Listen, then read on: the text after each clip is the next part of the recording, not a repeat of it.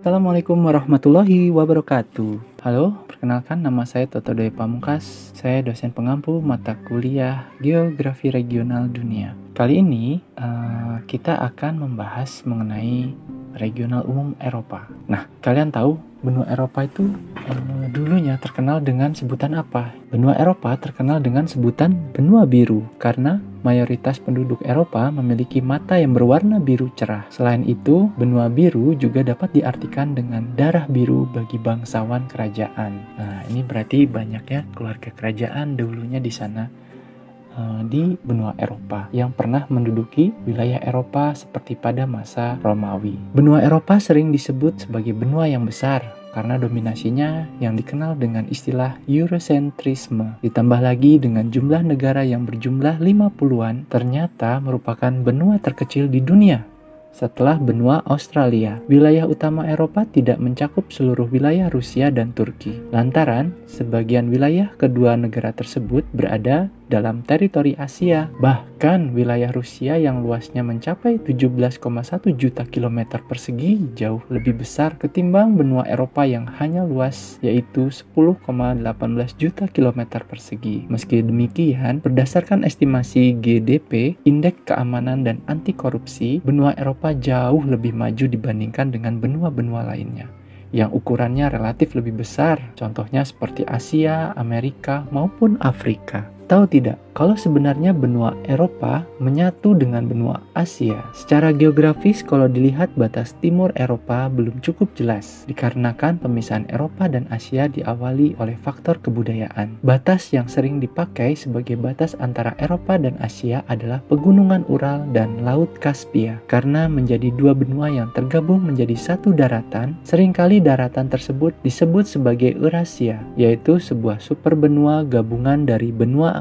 Eropa dan Asia. Benua Eropa terbagi menjadi lima kawasan besar, yaitu Eropa Utara, Eropa Barat, Eropa Tengah, Eropa Timur, dan Eropa Selatan. Fakta unik lainnya ialah bahwa negara terbesar dan terkecil di dunia berada di benua Eropa, yaitu negara Rusia dengan luas 17,1 juta kilometer persegi dan negara Vatikan yang luasnya hanya 0,44 kilometer persegi. Secara geologis, benua Eropa terdiri atas empat bagian. Yang pertama pegunungan tinggi selatan yang didominasi oleh pegunungan Alpen yang membentang dari sepanjang Spanyol sampai pegunungan Kaukasus. Yang kedua, daratan rendah tengah yang terletak meluas dari lembah Garonne di Perancis sampai pegunungan Ural. Yang ketiga, Dataran tinggi tengah. Datarannya adalah dataran tinggi Maseto, Spanyol, dataran tinggi Masif Tengah, Prancis, dataran tinggi Ardennes, Belgia, dan dataran tinggi Vosges, Prancis. Keempat, dataran tinggi berat laut yang membentang dari Prancis bagian barat melalui Kepulauan Inggris, yaitu Skandinavia. Titik tertinggi benua Eropa adalah Gunung Elbrus dengan ketinggian 5.642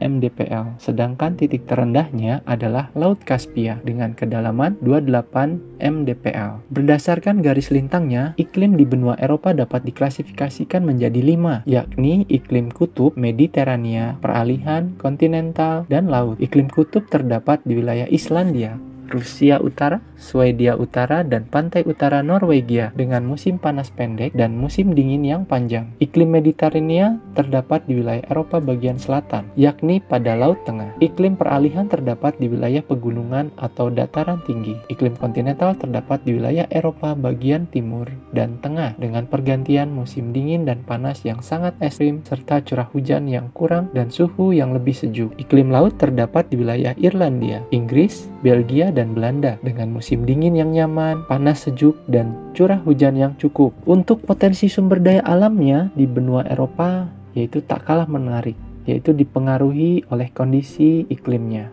Variasi iklim mempengaruhi variasi flora dan faunanya. Vegetasi alami, vegetasi alami utama yang menutupi Eropa adalah hutan campuran seperti hutan X gabus di Mediterania. Kulit pohon X gabus berperan penting dalam pembuatan bola kriket, shuttlecock, bola bisbal, komponen mesin, dan wine. Di Norwegia, Islandia, dan Rusia, penangkapan ikan paus merupakan industri terbesar. Peran serta perikanan sangat penting dalam perekonomian Islandia dan menduduki peringkat pertama di Eropa. Nah, untuk teman-teman, sekian pemaparan materi yang bisa saya sampaikan. Terima kasih. Assalamualaikum warahmatullahi wabarakatuh.